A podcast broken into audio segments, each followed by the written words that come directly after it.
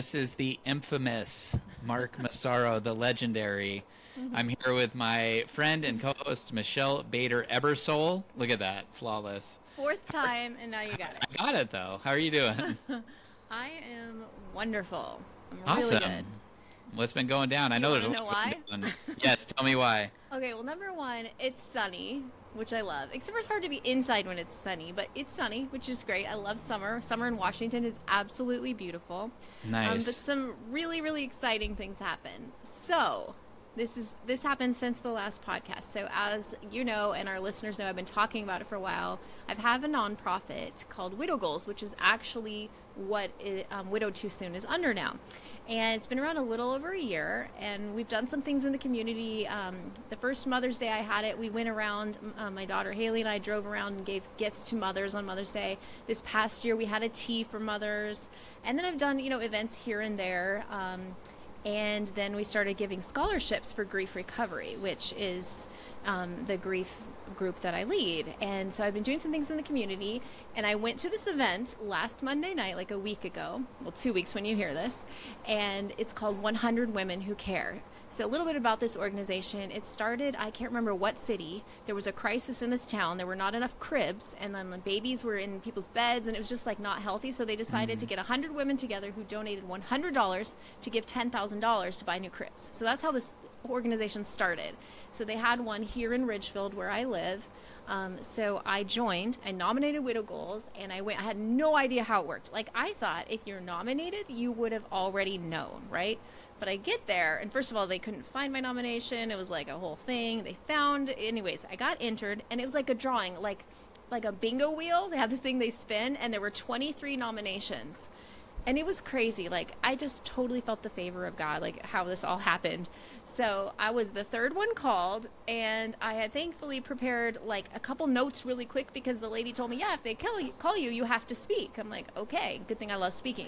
So I made a few notes, and I was the third um, organization called, and I just spoke from my heart. I just said when I became a widow at age 41, it was hard to find local resources. And then I just talked about we want to bring widows together in the community. I talked about the podcast. I just talked about all these things that we do and then they have you sit down and they're like now it's time to vote. And so as soon as like everyone's voting but people are coming up to me i'm a widow here's my card. I'm a widow reach out to me. Like it was crazy. Mm. there were a lot of widows there. I didn't even know that. And mm. then we had time. So like during that time like everyone's talking to me and then they count them up really quick and they were like and the winner is widow goals. And i was like what? Like what just happened and then they're like, now we're going to count the money, have everybody give it, give the money, and then there's going to be more. So they gave me a check for nine thousand one hundred dollars, like a fake, one of those big fake checks. And then so it's rad. been pouring in since then. And they were like, tell us all your your website, and I told them, and then. Bing, bing, bing, bing, bing, Venmo, Venmo, Venmo. It was like my phone was like blowing up, and I was no like, "This way. is crazy." And I was like, "God, where am I?" Like, this is. I just felt so like in awe of what was happening. Like, and then it was like, God, I don't even like whoa, much is given, much is required. Now I got a big responsibility here, all of this money. But I got so excited, and we've already, so I met with my board. Um, you guys remember Stacy Campbell Waits from um, Widowed yep. Twice? We had two episodes with her. She was there, mm-hmm. and my friend Jess, which we should interview her too. I'd love to interview her. They're both widows. They're on my board. We got together the other night, and we made all these plans because we have money and we're having a retreat, which everybody will be invited to nationwide. Um, it's going to be sometime in October and we're going to be able to keep the cost super low because we have money from this. And then we're also going to continue to give scholarships and we're doing we planned out our whole year like events every single month. Like we're so excited mm, to have funding so cool. and have money. So i just had to share that because i know our listeners have heard of widow goals and what we're doing bef- you know before. And so that was exciting and it was like just this surreal moment. Like I've never been handed one of those big checks. And like and I hadn't even invited anybody to come. Like I didn't know I was gonna speak, but we get to come back on October 30th and share everything we did. So um, Joel's gonna come. My mom said she wants to come, and then um, Jess and Stacy on my board they're gonna come, and we're all gonna speak about what we did with the money. And all of a sudden, all these opportunities are happening. People are reaching out to me, even wanting to. Today, somebody was like, um, "I may want to donate to you to this thing. Tell me more about what you do." It's just like crazy. So it was totally so with God, cool. which allows us to continue doing this podcast. Like it's it's about that too because there are costs associated with podcasts, and so it's covering those costs right now, and we'll be able to continue to do it. So it's just exciting. That was huge. That's huge, awesome. Huge, huge. And then one other like side note thing. So I don't think I've shared this. Um, Joel and I got invited to do this race called Hood to Coast. So it's a relay race. You start at Mount Hood, so the hood, the hood, the mountain up here The in Oregon, hood. and you go all the way to the coast to the beach. It's a long ways, and it's um I think it's 14, no 12 runners, and you're running all through the night. So you do like five or six miles, pass it on to the next person, and you're waiting. It's just a whole thing. I've done it twice. This is my third time. That's and so we're cool. super excited. And we just got the legs announced today, and I'm the 12th runner, which is I was like, I want to end the you end on the beach. I was like, I want to be the last runner and end on the beach. So I get to be that. So I'm super excited. The end of August, we get to do that. So it's been really fun, and you know, just life. And my son is going to go back to Washington State. He leaves next Tuesday, so we're busy like getting him like packed up again and all that stuff. And yeah, it's just kind of like a whirlwind time. And then in the meantime, like Joel and I go exploring waterfalls and like go all these places whenever we have time, and just you know being enjoying being married for now four and a half months and. Uh, that whole world. So that's a That's little awesome. bit, a lot of it about me. Let's talk about you. Okay, well, I feel like in the future I need to go first because, like, I feel like and they're smart. No, my life is a little uh, boring in comparison. it's Um, not boring. I'm just kidding. I'm just kidding. Um, but yeah, definitely uh, did not have uh, anybody, you know, Ed McMahon show up at my door with a big check. Um, I'm not running any marathons, but my kids started school, oh yes, which has been awesome. Um, Yes, so Alexis had like picture. locker night, and uh, you know we went and like did her locker, and she was just so That's tickled. So cute. it's We crazy. taught- Like they didn't have this stuff when I was in school, but like there's like locker young. chandeliers and I was like, what? Like, but you know, Tina bought it for Alexis, which is really sweet. sweet. Um, and uh, so and and then we uh, I've seen Tina twice actually since we last Yay. recorded. I met her. We met in Kentucky for just like a day trip, and then uh, you know she came and visited last weekend, and well, it'll be last last weekend for Right, when by the this time is people hear aired. this. Um, but anyways, we had a great time, um, and you know it was really sweet. She wanted to get the kids some uh, school clothes, and Aw, um, so that was part of what we did in Kentucky, and she's just really sweet. Um, and uh, you know, just trying to uh, work my clients that I, my couple of clients that I have doing real estate, and um, you know, learning a lot and stuff like that. But oh, I cleaned my house. Yay! Don't you always clean? I don't know. Yeah, I do, but I was just trying to think of something exciting, more exciting. Uh, Yes. I mean, you know, obviously visiting with Tina was really exciting. I'm just making a joke, but um, Mm-hmm. So I did a kickflip for her on my skateboard. Nice. She was like, "Yeah, you've never shown me uh, your skateboarding moves." So you know, I had uh, I had a pretty I exciting. had a pair of slippers on and did a kickflip. So felt pretty proud of that. So, anyways, yeah, nothing uh, to. Okay, uh, I just have to don't know, stop just- you for a minute. just When nothing compared to what you did. Listen, I Yeah. picture slippers like you wear to bed slippers, but you mean like sandals that you put your feet in. Is that what you mean? No, those are those are slides. Oh, slides. recently Did you learned actually this. mean slippers? Actually, meant slippers. Oh, yeah. okay. They're like house shoes. Some people call them. Like you know. Okay. Um, got it. Just I, I, mean. I could do it barefoot if it didn't burn my feet on the grip tape, Right? um, which hurts. I've done Mm-hmm. it before. Uh, you have to rub your feet along the, the grip tape, which is like rubbing your feet along sandpaper with the weight Oh, of your fun. body on it. So. Um, so yeah, yeah, Good nothing, uh, nothing else I can think of to report. Um, so yeah, it's it's you know just plugging along, right? This Plugging normal along. normal life stuff. So uh, maybe I need to sign up for a marathon or jump out of a plane or something. That's, I think I need to do that. Yeah, I got to show you up one of these times and be Okay. like, "Oh, "That's nothing. Listen to what I did." um, no. So, anyways, Yes. well, um, just to uh, you know, kind of segue over into today's topic. So we have a guest with us today. We have Wendy. Wen, excuse me, Wendy. I almost said that backwards. Wendy Robel. You- I almost Randy There you go. Woble. You can call me Robel Randy. is with us today. uh, how are you doing today, Wendy? I'm doing very well, thank you. I'm so ex- so very excited to be on your podcast, you guys. Oh, we're thank you. excited to for have you. us. Absolutely. So Wendy is obviously a widow. Um, so as as you know, all of our guests have been so far. Just about all of our guests. I forgot Michelle had one last week that was not widowed. But um, so why don't you tell us a little bit about your husband and you know what what you've been through. So I was married for 18 years, uh, and that unfortunately ended in divorce. So mm. a couple years later, I met Nick, and Nick was just we we met through Match.com, um, which is very scary. Online dating. I'll talk about that a little more again later, but um, but we we did come across each other on Match and um, happened to live about 10 minutes from each other and so we wow. met in october our first date and first meeting was um, in october of 2019 and we met at a like a little pub that had a dartboard and so we just had a had a really casual dinner and then we played a couple rounds of darts which i'd never played before in my life and mm-hmm. um, it, it, was just like immediate connection, immediate. And mm-hmm. I had dated a little bit before before I met Nick, um, but it was he was so easy to talk to. He was hilarious, just matched my sense of humor, which is also a little scary.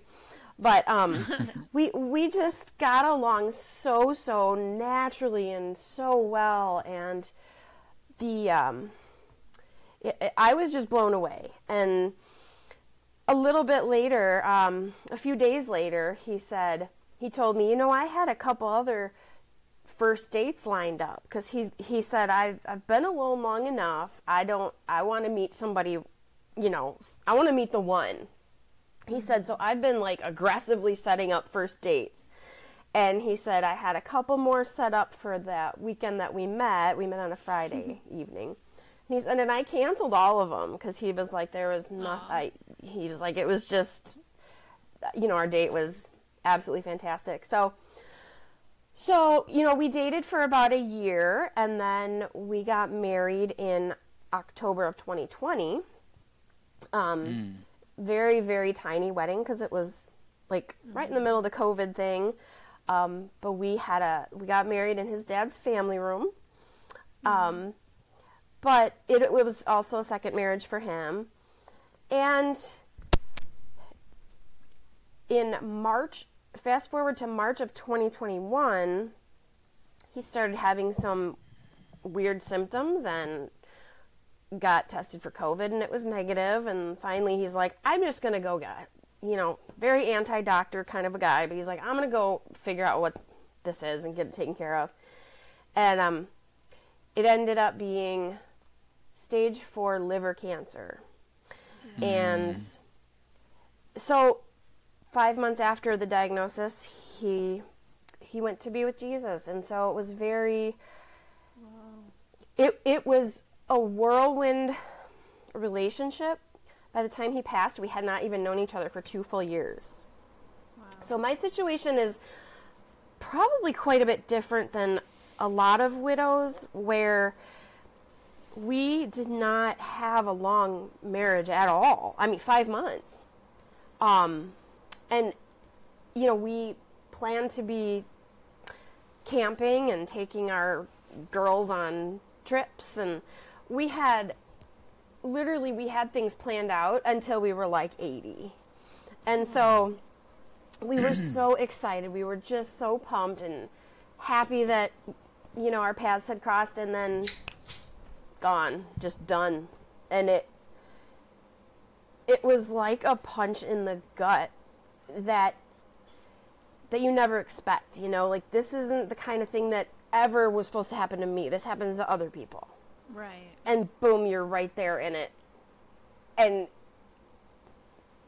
yeah, I mean it was it was such an extraordinary experience and just so unusual and um, you know he passed away at 48 and it just when i tell people they still just are speechless you know that we were married five months and then and then he passed away we didn't even get a year We didn't even get half a year, you know? And so that's, I think, what makes my particular story a little bit unusual.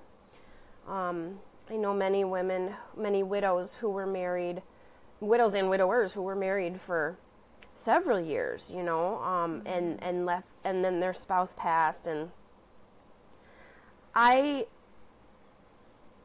I don't think that one situation is harder than the other, but I think they must be very different. Um, mm-hmm.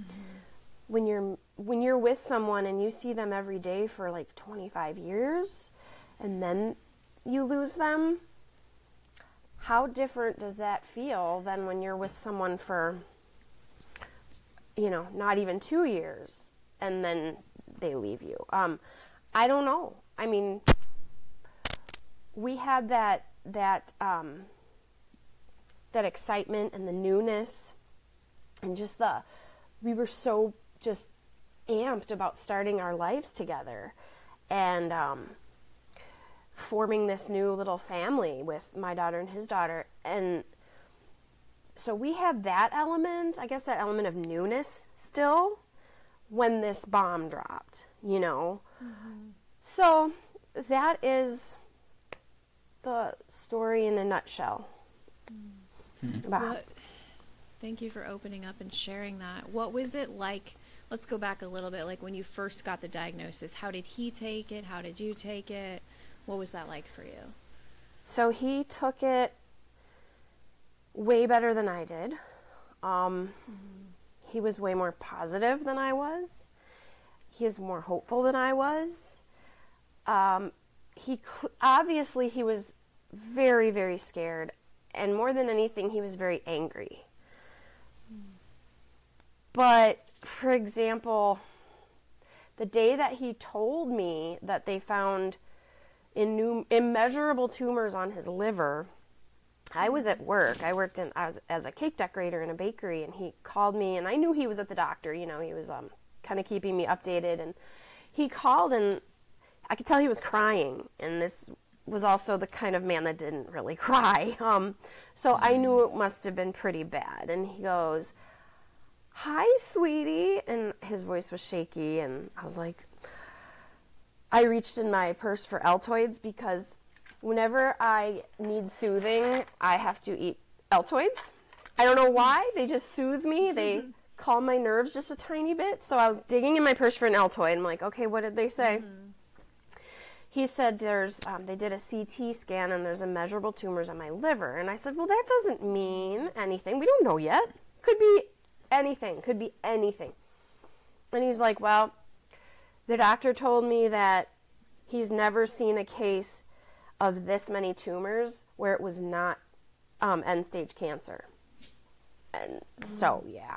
Um, mm. So that day, that day he was the day he found out he did not take it well at all. And he just cried and cried and kept hugging me and he kept saying, he kept apologizing to me. I'm so sorry. You know, we're just getting started. I am so sorry. And I said, please stop apologizing. I said, that's absurd. You never in a million years would have asked for this. We had no clue. Um, you know, all he had was a, a weird pain in his right side that went kind of up to his shoulder. That was it. Um, that was what brought him to the doctor to say, What is this from?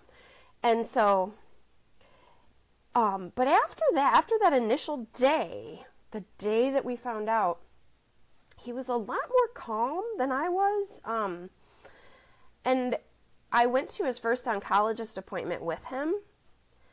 And I'm a very mild mannered person. It takes a lot to get me upset or angry. Like, it takes a lot for me to demonstrate anger. Um, but the oncologist walked into the room and I stood up and I blocked him from Nick and I pointed at him and I said, How does a 48 year old perfectly healthy man get cancer? And Nick was like, Okay, sit down. And I sat down and I said, um, we live in we live in Wisconsin at the time, and I there are two like not competing, but two very large hospitals in that area. And I asked him about the cancer survival rates of the other hospital. And he's like, We don't know. We don't know enough about Nick's particular case. And I grabbed Nick's arm. I'm like, We're going to the other one. And I started, I was just, I needed to blame someone. And that poor doctor at that time was the mm-hmm. person I was blaming because he was a cancer doctor. So just all kinds of crazy emotions. And I was, Yeah. once I went back to work, I took a couple days off work, and once I went back, I just, you know, I was trying to decorate cakes, and I, I was just throwing spatulas across the floor, and I, I was so angry, and I didn't know where to go with that anger, and um, Nick was not, he was angry and confused, but he was not demonstrating it like I was. And that is extremely uncharacteristic for me um, to do things like that, to throw things and yell at doctors. And so, you know, I acted out a bit, um, whereas he was at the beginning rather calm. Um, we kind of flip flopped. At the beginning, he was calm, and towards the end, he got very angry and would say things like, I did not ask for this. I don't want this. I want to watch my daughter grow up um, because she was only 14 at the time. And I kind of did the opposite. Um, I was super angry at the beginning, and it very slowly, that anger started to subside into just plain anticipatory grief. Um, Right. so it was it was an interesting it was interesting the way that we both responded. Um, and it would change from day to day and sometimes minute to minute, you know. Um, and we didn't know how long he had, so the prognosis was uh, a year to 18 months if he did chemo, and without chemo, about six months. And he did do seven rounds of chemo, but it's still, um, it, he only he only made it five months. So, the pro- prognosis, you know, that they give you is always just an estimate. They don't know. I mean, Right. they know in general, but um, No, they really don't. Th- th- There's no way for them to know that. exactly. So I know what you're saying. So, were you able to be with him when he passed away? I was not. Um, he didn't want me to be. He didn't want anybody Oh, to be with him when he passed. Um, he did not. He didn't like showing weakness. but I'm sorry, when you have stage four cancer, you have no choice. But he didn't. He was. He passed away at the hospice center, and it was 3:45 in the morning. Um, so as so often happens, he passed in the middle of the night, and um, I got a phone call right afterwards, and they the hospice center said, you know, he passed, and so then his dad and his dad and I um, met up, met up and went from there. But no, he did not want us to be at his bedside, and I was fine with that because I didn't really want to watch him pass. Um, so no one was with him when he passed, and he had been very highly medicated with morphine for about six days at that point, and he didn't. He didn't. He slept for the last like four days of it, so it's not like he was like nobody's with me. You know, it, he didn't know. He had no idea. So mm-hmm. Yeah. Walk Wow, us that's through intense. those those first few days. Like the first day for me it was a lot of shock, even though it was coming. Just like all the Yeah. emotions. Like, what was it like for you in the beginning? The very, very first feeling that I felt when I got the phone call that he had passed was was relief. Mm-hmm. And that sometimes sounds very absurd when I tell people that, but he had suffered so profoundly in that 5 months between the chemo and the cancer itself. He had suffered so much and I, I literally think I just like exhaled and I was like, okay, God, He's with you. Yep. You know, now He's in perfection and He's He's got a brand new body and um but after that relief passed, it was like you said, definitely shock even though I knew it was coming. Right. And um, I do struggle. I have struggled almost my entire life with anxiety on and off. And my anxiety was I I, I couldn't eat. I had to drink s- like those those shakes, um, just protein Ensure. shakes. Oh, Uh, yes, that's exactly what they were Ensure. And so I lived on those for a few weeks, and um, I was. I guess the worst part of the the couple of weeks after he passed was being in our home without him. Um, I hated being there. I I just didn't want. I didn't want to sleep there. I didn't want to sit in the family room without him, and that was an absolutely horrible feeling. And we didn't know many people in that area, so I didn't really have. We had just moved to that townhome because we had to sell our house um, right after he was diagnosed, and we moved into a rental townhome, and we didn't know any neighbors yet. And so I didn't have anyone to just go to when I felt like I was going to crawl out of my skin, you know? And so, um, incredibly lonely. So lonely I didn't know a person could feel that lonely. Uh, and my family was very much there for me, but I'm talking like, I'm actually talking like the fir- like after the funeral. And then I went to spend two weeks with my family. And then after I got home from that, there I was alone again and it it was awful. I don't even know how to explain it. Um, Just lonely, devastated. Um, lonely is the biggest word I can come up with. Yeah. And so, if I would have had more people to reach out to and say, um, hey, can you just come sit with me? I don't need you to even say anything. I just need your presence with me.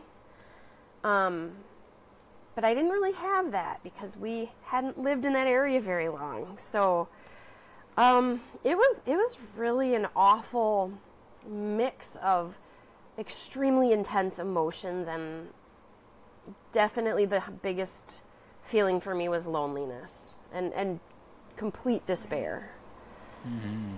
Right. Yeah. Gosh, yeah, I really I relate to a lot of that stuff you're talking about. Even even going all the way back to when you were um, saying you were angry with the oncologist because you needed somebody to be angry at, and um, I, I really remember that feeling. And yeah, even when you have the anticipatory grief, there's there's not much that can prepare you for what it's going to actually feel like when they're gone. Exactly. Um, but I also, and I don't think a lot of people would really understand this unless they were either close to the person that died or they've been through this. But I, I totally understand what you're saying the sense of relief. Um, because it is horrible to watch somebody suffer. My wife suffered greatly also, and it was just the mo- most inexplicable thing. You just can't explain it to somebody. And actually, I was having a conversation with Tina when she was here, and it was weird. Like I just, I was talking about Lacey and what she went through and what I watched, and I lost it, and I was like bawling to her. Like I haven't Yeah. cried like that since Lacey died. I could hardly talk. I was Yeah. just a groveling mess, and um, yep. but there is a extreme intense sense of relief Yeah. when it's finally over and you know that you're not going to hear them suffering and pain anymore and Yeah. um, it doesn't mean that you don't miss them or that this isn't horrible but just knowing like you can breathe this sigh of relief that like Mm-hmm. okay and like you said I, I really think that that is a gift to believers um, because we always have that like oh you're with him like Oh i remember gosh, that was the yeah. first thought that went through my when i Yes. you know saw my wife and she was gone uh, of course, there was like this, oh my gosh, and my eyes just started filling up with tears. But the first real thought I had was, whoa, you're with him now. And uh, so, anyways, yeah, it is. Uh, I just wanted you to know you're not alone in that. That's a very, very common um, feeling for people who've watched their spouse suffer. Yeah. Um, it's very different from the instant finding out they died in a car accident or something like that. Absolutely. It's very, very different. There's obviously no relief for mm-hmm. that.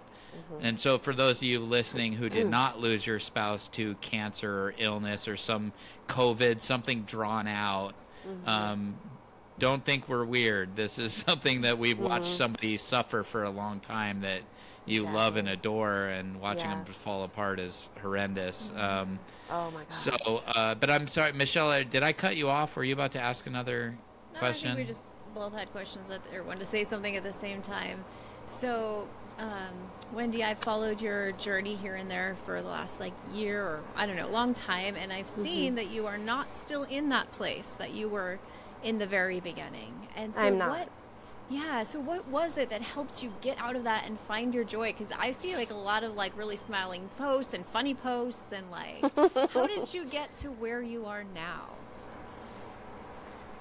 the joy of the Lord. Amen. Um, you know, and you know, I am gonna cry in this one. That's okay. I do not know, um, like you said, Mark, how we as believers is it's everything. Like, how do people that don't believe and don't know Jesus, where does their hope come from? You know, um, Yeah. I cannot even begin to imagine that. And God has just been so good. And He's provided so much. He is I have seen I've seen him working in my life and blessing me so hmm. specifically since That's amazing. since Nick's diagnosis. Not even since he passed, but since he was diagnosed, you know. Um never in my life in my I'm currently 48. Never in my 48 years have I seen such specific blessings from him. Hmm. And it's been so amazing. And he just deserves all the glory because he has gotten me in so many specific ways to where I am now and um I I do have quite a sense of humor and um that was completely just shut down for a long time obviously. And then slowly but surely I started to laugh again and make other people laugh again and I love that. Like laughing is feels so so good after grief during grief. Um the other night I was just hanging out with my daughter and some friends laughing so hard I could not breathe. And I just was thinking this feels so darn good. And um to be a little more specific, when Nick passed, um, I had a really hard time even being, not only being in our home without him, but being in our town without him. Because everywhere I looked, I saw him, you know? And so, one thing that I did that I've heard counselors advise against is I made a decision to move. And I moved an hour and a half north. So I'm still in Wisconsin, but I'm way up north, closer to the Green Bay area now.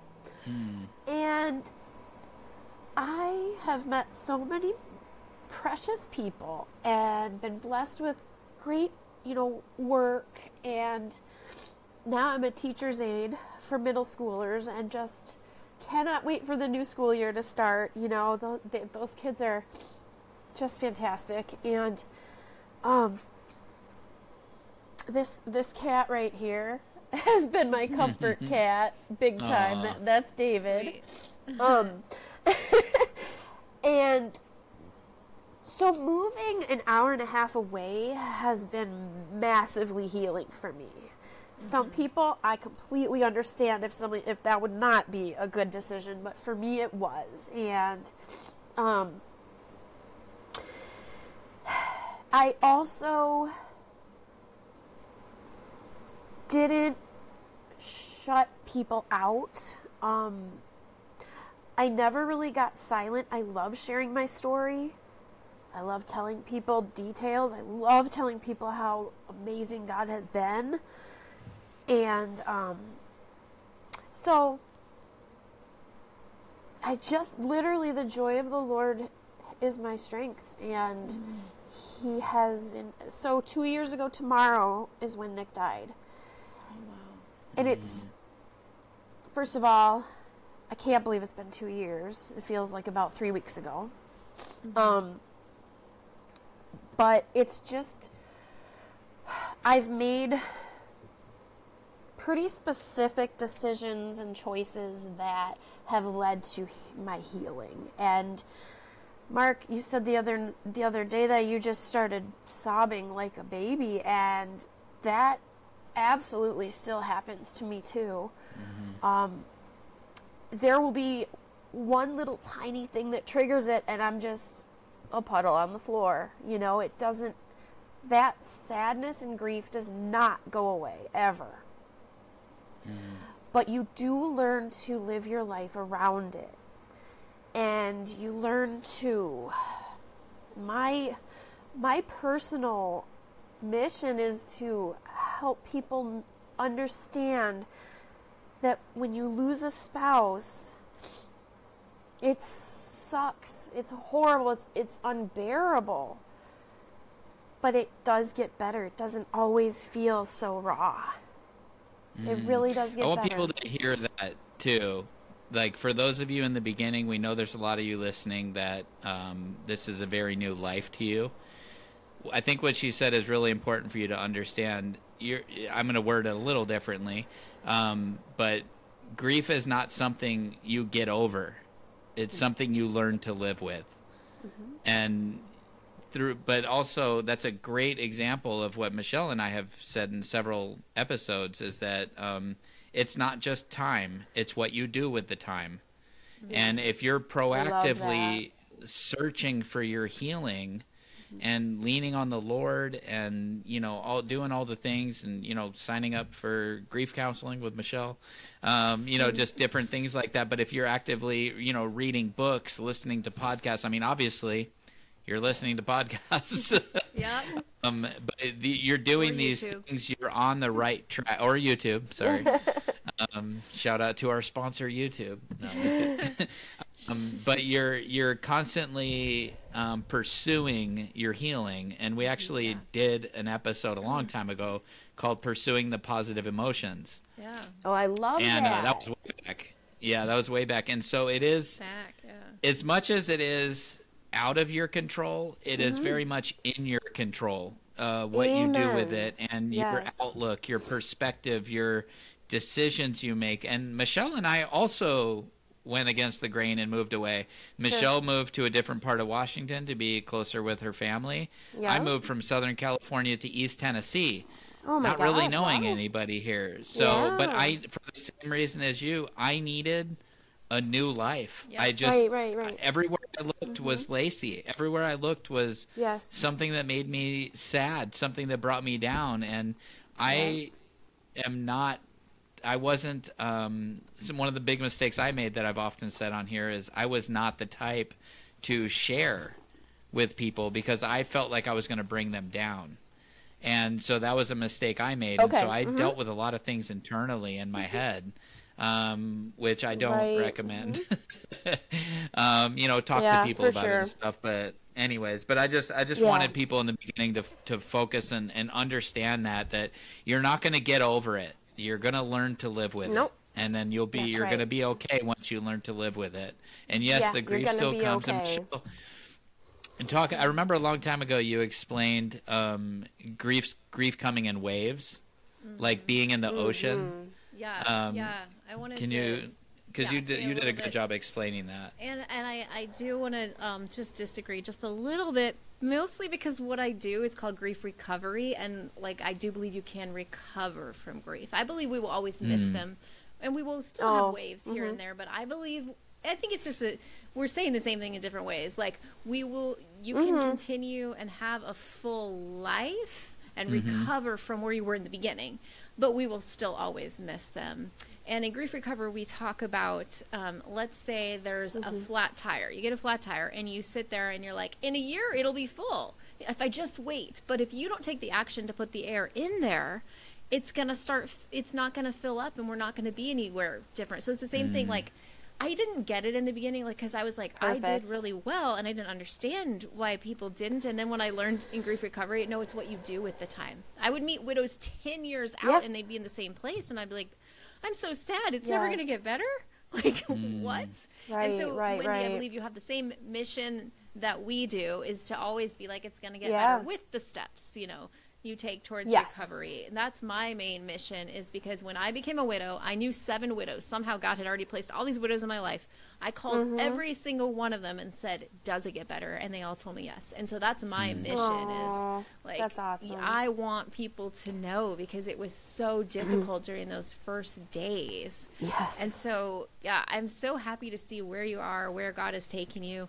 Were there any like specific verses or songs that helped you through this time period? Oh yes. Um, so there's a song by Casting Crowns, um, "Scars in Heaven," Oh, I love that one. that song just brings me to my knees because it talks about how the only scars in heaven um, are on the hands that hold you now. Um, Ooh, so good.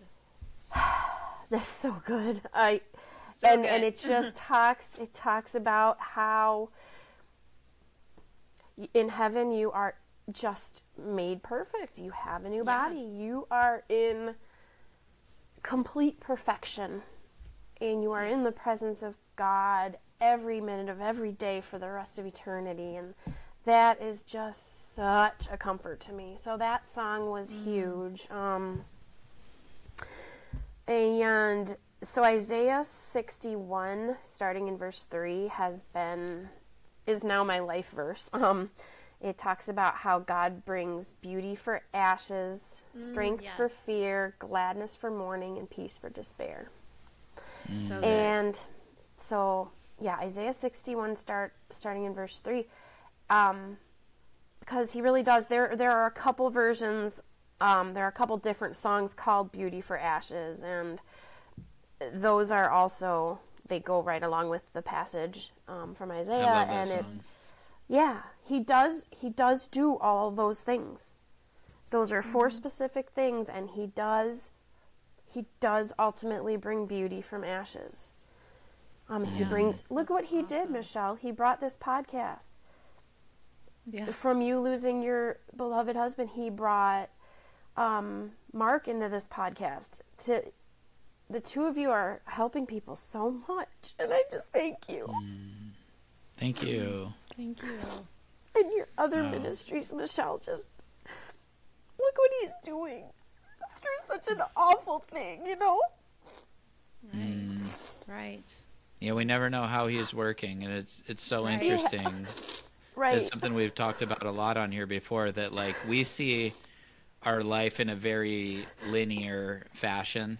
We can just see what's right in front of us, what's right in front of us. But God is in the fourth dimension, essentially looking Oh, yeah. at our whole life that's already beginning to end. He sees the whole thing, and so there's a lot of times where we feel like our life is falling apart, but he's setting the stage for something else. And I mean, that's the, that's where faith comes in. That's why it's such a gift that we can give to Oh, the yes. Mm-hmm. Lord is our, our faith because Yeah. we have to believe. Um, and even though I know that's not directly what the Jeremiah twenty nine eleven verse means, but that um, he does have a plan for our life. He was He talking to a specific does. group of people at that time and whatever, but Sure. um, but it's true. He does have a specific um, outline for our life if Yeah. we will be obedient to him. There's blessings in our life, and um, I've had the tremendous blessing, not only helping people, that feels tremendous that Michelle and I are, are able to help people, but this is how I met Tina. That she's a listener. She's also widowed. And That's crazy. um, That's so cool. I. Have met her, and then the Lord See? was leading me to Tennessee, Yeah. and I'm only I moved from Southern California to four and a half hours away from Tina, so we are doing long distance. But I wouldn't even have considered it if I lived in Sure. Southern California. Okay. Um, it's only because it was driving. I mean, we we can go two and a half hours each, and we meet each other in Kentucky, and Yeah. we do that as often as we can. So, anyways, it is Yep. interesting how the Lord does. You know, they say the Lord works in mysterious ways, right? And yeah, for real. No, absolutely. So it's you know maybe God entrusts us with difficult situations, or maybe God knows that it's going to help shape us into the Christ-like image that He wants us to be like, that we pray to be like, and so Right. He might give us scenarios in which you know to change and benefit ourselves um, Mm-hmm. to be more like Him. But anyways, I, So, awesome yeah. thoughts. Yes, I absolutely agree with everything you just said. And that is, So it's what- amazing how he works. Yes. Mhm. So, what is the most challenging thing for you about being widowed? Let's see. I honestly, I was thinking about this earlier today, and I would say for me, the most challenging thing at the point that I'm at right now, um, almost exactly two years out, is I, I wish that I could just call, call Nick, for, for five minutes, and just say, look, I think you'd be proud of me. This is what's going on. Because I don't know, I don't know if God gives people glimpses of their loved ones from heaven. I have no idea. My guess is no, but I don't know. Um, but I, so many things happen that I just wish I could be like, because he, he was the one I told everything to, like everything. And I still wish that I could tell not just anybody, but specifically Nick, you know, because I know he'd be excited and and he would be he'd probably crack some snarky joke, you know, mm-hmm. about what I'm what's going on in my life right now and stuff. And I just wish that I could just give him a little update, you know, like, hey, hmm. Yeah. first of all, I'm doing okay. You know, my life is drastically different now, and I think you'd be proud of me. And I just, I miss being able to talk to him. Yeah. So that's for Well, me if I at this give you point. That's the some, uh. Sorry, if I could give you um, a small piece of advice, um, remember that we can ask for anything in Jesus' name. I often pray with my kids, and I ask Yeah. God in the name of Jesus to share my words with Lacey. I don't know how that works. I know we do. Michelle and I have talked about this. We do know that heaven, people in heaven, have some idea of what's going on on earth. We don't know the extent of that.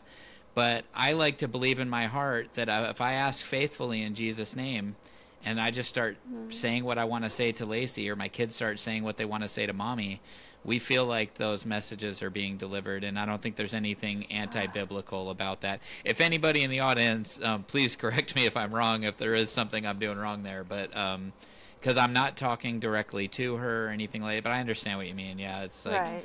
you just want them to know. And actually, so so he went home on August 10th, 2021. Is Um, that It was August 9. Nine, Literally okay. like 3.45 this coming morning would be oh, the exact time. tomorrow. Tomorrow, yeah. Oh, I thought you said in two days. I'm sorry. Actually, um, so for me, it's in five days. Uh, Oh, Lacey went home August 13th, 2020. Okay. Mm-hmm. S- So yeah, so um, that's another thing. I like to uh, write Lacey letters on Uh-huh. Facebook.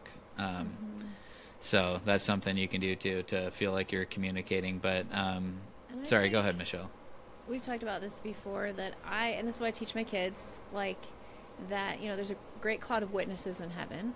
Some Yeah. people have gone before us, and that their dad can see the happy things on earth, like, he can't mm-hmm. see sadness in heaven and so i Correct. believe he's there and we have had like the weirdest things happen like whenever we take a picture and then there's like light shining down on it i since the beginning mm. started happening right after luke died i'm like i feel like that's that's not daddy but that's god saying daddy sees this and it happens like on every big moment it's so weird That's i a- just took a picture Absolutely phenomenal.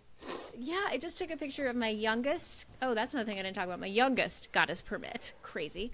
Um, wow. I took a picture and I showed him, and it was the light, like the the sun. I'm like, I believe Daddy's seen that. And when my daughter just got her license, same thing.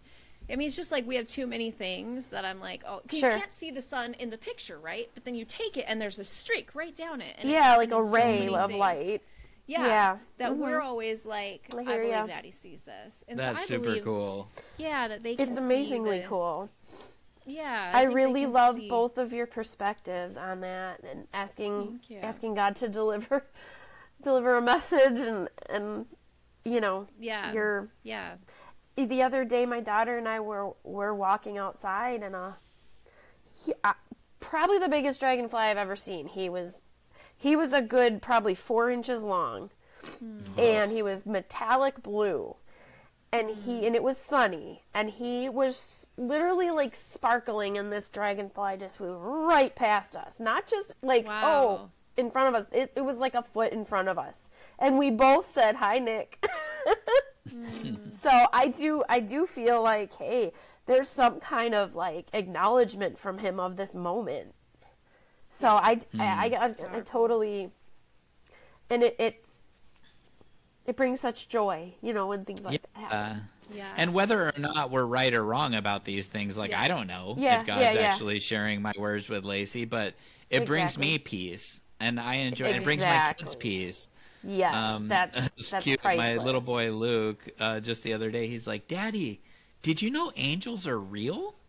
I was like, "Yeah, I knew that." You know, and he's like, "What are they like?" And I was like, "Oh, let me, let me, let's talk." You know, it was, That's it was really neat. Yeah. That's so cool. So, Wendy, just a, a few more questions. Um, so, Mm-hmm. what are your thoughts about dating again, or have you dated, and how how has that been for you? Or I've dated quite a bit. Um, Mm-hmm. um, so I feel like after someone loses a spouse through divorce or or through death, I think some women. There's two types of women. This is my philosophy. There's the kind that says I'm done with men, and then there's the kind that says I don't want to live the rest of my life without a mate, Yep. without my mm-hmm. person. Yeah. And I'm very much that second kind of woman. So mm-hmm. I have dated um, on my website, on my author website, I have a blog. And on one of those blogs, I write about dating being like, especially online dating, being like, I kind of equate it to looking for just the right kind of sweater. Like you've got the kind of sweater in mind that you want, the colors, the size, you've got everything figured out and you're looking for it and you hope it exists. But you go to Goodwill and you look through, you know, 30 racks of tops, shirts, and maybe that time that you're at Goodwill, you don't find anything. But at least you looked, you know. And then you go a few weeks later and you're looking for that same sweater. Maybe it's here now, you know, and you go and sometimes you find a sweater that's acceptable but not just the right one. and then you if you're really, you know, if the Lord wills it, you find your dream sweater and it fits perfectly. And it's you know, it's got a few strings here and there, but you know, you can fix those. but yeah, I, I kind of like that analogy and um, so yeah, I I I am now dating someone that I believe is my sweater Yay. and Nice. it's it's taken a while to weed through the racks, but um, sure enough, he came into my life just about three months ago, and um, yeah, and it again, it just he understands. He, I think Michelle. One time, I thought that I heard you say, um, it's hard to date a widow or someone you heard that and then Somebody commented that on one of our YouTube videos. Oh yeah, yeah, like did. it's hard to date a widow and I, or a widower and I can understand that. Um I think that it would be very hard if the shoe was on the other foot, but the the man that I'm dating is so incredibly accepting of it and he read my book and and gave me feedback and just was like I'm so sorry I can't imagine what you went through and um you know you were Nick you were definitely Nick's angel that he needed to walk through that cancer with Yeah. him. And you know he's so and- and some people would be like stop talking about you know stop talking about your spouse that passed. That's enough. Get over it. He's he's not like that at all. He's so understanding and so sensitive and just wonderful. So Oh, that's um, amazing. That's great. so happy for you. thank you. Well and i'm happy for both of you too. Incredibly happy. Thank you. so Thank Yeah, I found a just Gucci suit at the thrift store. See? so yeah. Um and Michelle, you know, with Joel just um it's just amazing. A pilot suit. A pilot. Yeah. There you go. No, I yes. found the best You found gold Captain suits. America. Captain America. Woo! I found the best of the best. So yeah. I Yeah, love really love I love that analogy for you guys too. A Gucci suit, yes. pilot Yes. suit. That's so great. I'm great. so happy for you. And speaking So- of, oh, finish your thought. and then I have was just going to say for those listening too, just know that you can love again. Um Yes. there's no limit on love and you can that the person that you end up loving after you became a widow or widower is not going to be the person that you lost. There's going to be a lot of mm. differences in personality and just so many differences. But just you know i say get out there and if if you have any desire to date again, yes, you need some time to heal and you don't need to jump right out there, but eventually when you feel like God has you ready, I very much would encourage people to get out there. Just get out there. Meet people and you never know, you know? Yeah. Yeah, we so- spend all this time learning how to love in our marriages. and you don't forget how to do that. You just That's continue exactly right. growing in your ability to love, and um, Yep. you also have this really deep appreciation for life. Yeah. Um, You don't take things for granted. You you feel take so much every more willing to Mm-hmm. yeah, yeah. So much more willing to like not argue about small stuff and you know just Oh to my like let things go. As soon as you like remember, you're like, "Oh yeah, like I know what can happen in life." And it's like, Yes. let- yeah. Let's not waste time on this or whatever, You're you know, whatever much it might expert be. level, so don't waste that. Yeah, I completely Yeah. agree. Yep, that that was so one of true. the first the first things that Joel said that he liked about me is that I like had a whole different perspective on life than anybody he knew. Like that I hmm. didn't take things for granted yeah. and just enjoy every Sure. moment and and all of that Yep. stuff. And I want Amen. to tell everybody to Yes. not settle for a sweater that doesn't accept your late spouse. your, your Yeah, last oh, sweater, I guess, that- absolutely. like they can't accept that you're still gonna have pictures of your last sweater. You're gonna talk about your last sweater. You still love your last sweater. You don't need that sweater. Boom. Yeah, That's you're gonna right. find out that sweater's unraveling in the back. Ooh, yeah. Yeah. This is gonna come all exactly, apart. yes. That was so Yes. great. So, w- Wendy, I wanted to talk about your book because you mentioned your book earlier, and I know you wrote one. So, could you tell us and tell the audience a little bit about what is your book, what's it about, and of course, we'll put links to where everybody can find it. So, we'd love to hear more about it. Absolutely. So when I I knew that I wanted to write a book the day that Nick was diagno- was diagnosed because I'd been wanting to write a book for probably since high school. And so the day that he was diagnosed yeah, and we found out, you know, the bottom dropped out of our world. I was like, well, this is finally it. This is what I'm going to write a book about because I had dabbled, I'd started books and nothing came of them. So um I actually started documenting things like um, journal entries, uh, text to and from friends that reached out, and Caring Bridge posts, um, you know, that I would put on the Caring Bridge website with updates and um, because I knew that I need I wanted to save those because I knew that they would be part of my book. Because we can all talk about we can all talk about what it was like and what it's like now. But nothing conveys the real rawness of the experience like your thoughts as it's happening. And so I've a lot of my book um, the the probably the whole second half of my book is um, word for word excerpts uh, that I wrote as it was happening. Um, You know, things like I wish that cancer had a face so I could just sock it in the nose over and over and over again. You know, just Yeah.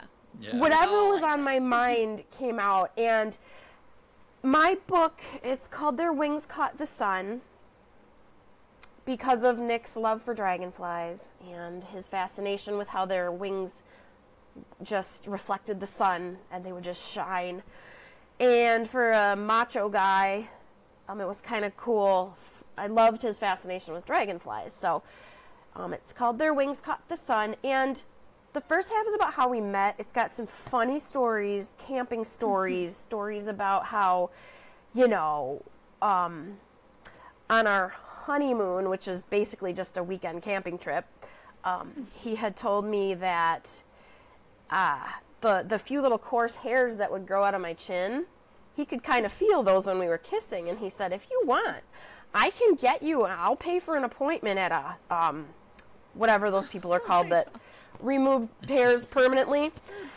And I was like, you chose our honeymoon to talk about my chin hairs. And it's just, Gosh. you know, there were, there were, that's just one example. But you know, I there's just some funny stories. So Yeah. first you laugh, and then the diagnosis comes, and then you, you know, what I like to say about my book is something that I heard on I think the Today Show, um, talking about a different book. The guy said, the book reviewer said, this book breaks your heart and then puts it back together again. And that's kind of, I was like, oh my gosh, that's my book to a T. Good. Yeah. Um, so it just comes full circle um, about our it's a, our whirlwind, super short relationship story and what happened and how we dealt with it and the last chapter talks about just my advice having gone through it having walked through it this is the advice that i am giving to you um, basically God is good and it will not always feel like this. Um, That's awesome. So It's a great book. Oh, there's also art pages in it. For every chapter, Oh, I did an art page. So there's 16 chapters and 16 art pages. And they are, now I'm not a talented artist by any stretch of the imagination, but I just did like doodles, creative lettering, quotes, Bible verses, um, just with watercolor paint and markers. And I just, I love how um, those art pages just they're very powerful. They're they just make everything kind of feel a little more real. Um, so the I think the art pages make it incredibly engaging too. So and I've had people say once I started I couldn't put it down, you know, and um, I've gotten some phenomenal Yeah. feedback, and I, I hope I, I hope and pray this is my first book of of more. Um, I I'm not sure what future books would be about, but this one is is my baby, and it's a memoir to Nick and what God did Mm-hmm. Awesome. through him and through our story. Nice. And we can Mm, find that awesome. Amazon, Barnes and Noble, Barnes and your and Noble. website. Is that right? Which is Yep. what's your website? Yep, Amazon.com, BarnesandNoble.com, and then um, so the publisher that published my book is called Westbow Press, and basically, if you go to my author site, which is simply wendyrobel.com, you will see um, just kind of a synopsis of the book. You'll see some photos, and then you'll see um, if you click on the menu, I think it says buy the book. and then you click on that, and you can see you can purchase the um, soft cover, the hardcover, or the ebook. And I would love to make an audiobook. I need to. I would love to Yes. read it as an audiobook. I just don't know what all is involved in that. I I'm- can. I did that Hmm. for my book, Cancer Can't Crush Us. So we can talk some other time. And I did it all myself and Let's got it up. do that. So it's it's on Amazon. No. Audible. It's on Audible. Yeah. Okay. So, and I taught myself I am so going can to read you. that. Listen to that. Okay. That's amazing. I would love to connect about that. Yes, That'd be yes, phenomenal. I, have written several books too. In fact, Mark and I have Yeah. started a book, but uh, we have Oh, basically yay! a couple chapters, and we're going to call it "Widow Too Soon." So um, yeah, That's that will come out fantastic. When we have time to work. on. Yeah, like you But guys I- don't have anything else going on, so you know. yeah, I, I did start a book um, a long time ago called Widow Goals, and I do have the Okay. entire book. I did um, all the outline, all the things. I went through with Proverbs 31 Ministry. They chose 100 people, and I was one of them Oh to go through their boot camp. And then they chose one person to get published. It wasn't me, but I learned a lot. Uh-huh. I have the whole book book proposal boot, boot camp- That's what it was called. I have the whole book proposal. But then when I Oh met my Mark, we added his writing into it, and it's I think it's Yeah. really good having both perspectives. So that is one Oh, of our dreams wow. to finish that.